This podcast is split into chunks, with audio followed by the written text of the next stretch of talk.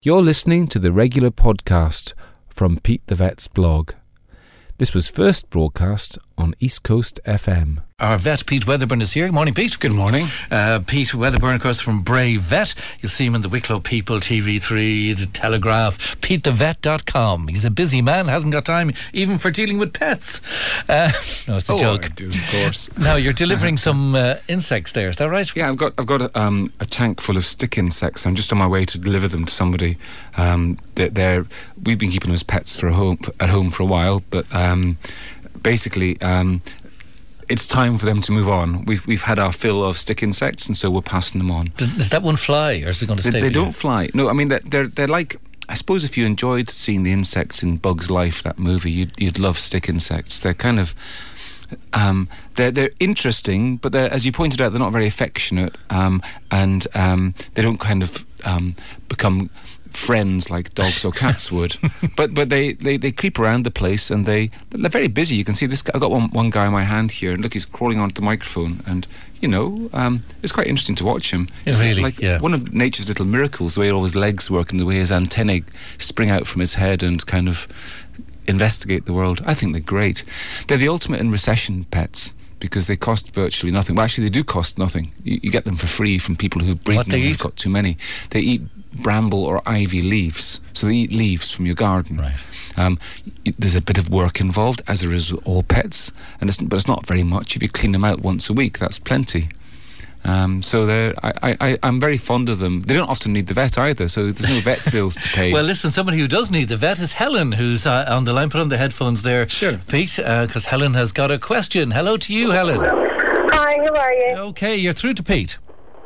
Hi, Pete. Good morning. Um, I have a six, morning. I have a six-year-old cat who, although now she has a clean litter tray and all daily, um, insists on wetting on any fabric she can come across, whether it be a mat or if she's on the bed or. I'm Okay. just wondering, is it a security problem or do I need to have her checked out? Is she doing big puddles or just little squirts? Um, little puddles, like, it wouldn't be a lot. Yeah, I mean, it, it, it, the most likely thing. I mean, is she an indoor cat or an outdoor cat? Um, she's mainly indoor now. She will go outdoor, but it depends on the temperature. She's very pussy. And are there other cats outside at all? No, There's no other cats around. Because no, not that I know. of. is she quite a timid cat or is she uh, sort of confident, strong sort of cat? No, she's very confident and strong. Like she's more or less the boss of the family. Okay, but see, what, what- most common reason for small squirts of urine is is when the Okay. cat's marking their territory, um, and um, they, they, they, we like them, of course, to mark their territory outside, but sometimes they retreat to indoors and start to mark the territory indoors, and it probably is one of the most common questions I get asked about cat behaviour is how to stop them from doing this.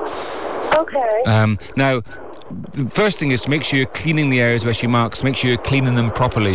What you should use is a solution of biological soap powder and warm water, clean them with that, and then once you've cleaned them with that, you spray surgical spirit on and then dab it dry. And if you use if you use normal household um, disinfectants to clean the area, you'll just be marking them with a sort of ammonia type smell, the cats actually um, encourage them to go there again. Um, and the other thing you should do is there's a, there's a pheromone you can buy, a cat pheromone called Feliway, and you can buy it at your vet. And that, that if you spray the areas with that, that will also make her feel well. That'll make her feel that the areas are already marked, and there's no need for her to go back there and do it again.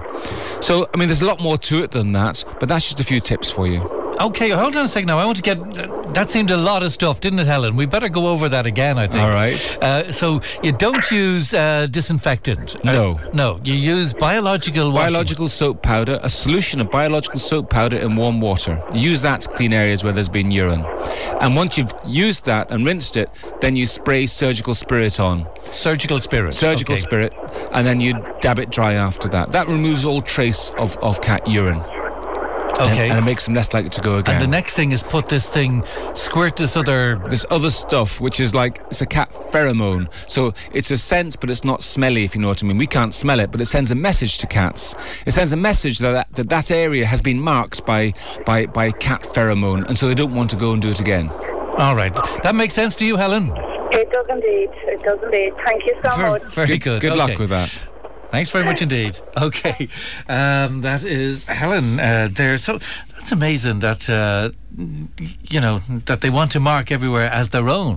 It- I, th- I think it makes them feel secure. It makes them feel this is my base. It's kind of like. But why would you they know, do it right around the house? Well, you if, know? I mean, if you go, if you go, if you go to an apartment for holidays and you arrive, there's some sort of satisfaction in s- sort of putting your clothes in the cupboard and then, you know, just um, maybe putting your jacket over a chair and putting your shoes under the bed, and you kind of, think, yeah, I've made this mine now. So cats like to make their home base theirs, and um, s- unfortunately, they and w- the stuff they do, the piddles they do, is that Yeah. we or is that It's- uh, it's- s- it's- some sort of other stuff? It's wee amounts of wee. There's tiny little squirts of wee, all right. Um, I should I should stress here, by the way, there are some medical reasons why cats can piddle in the home, and so if a, if a cat is um, urinating in the house, I, I think it is safest to get them checked out by the vet in case there is some other underlying disease.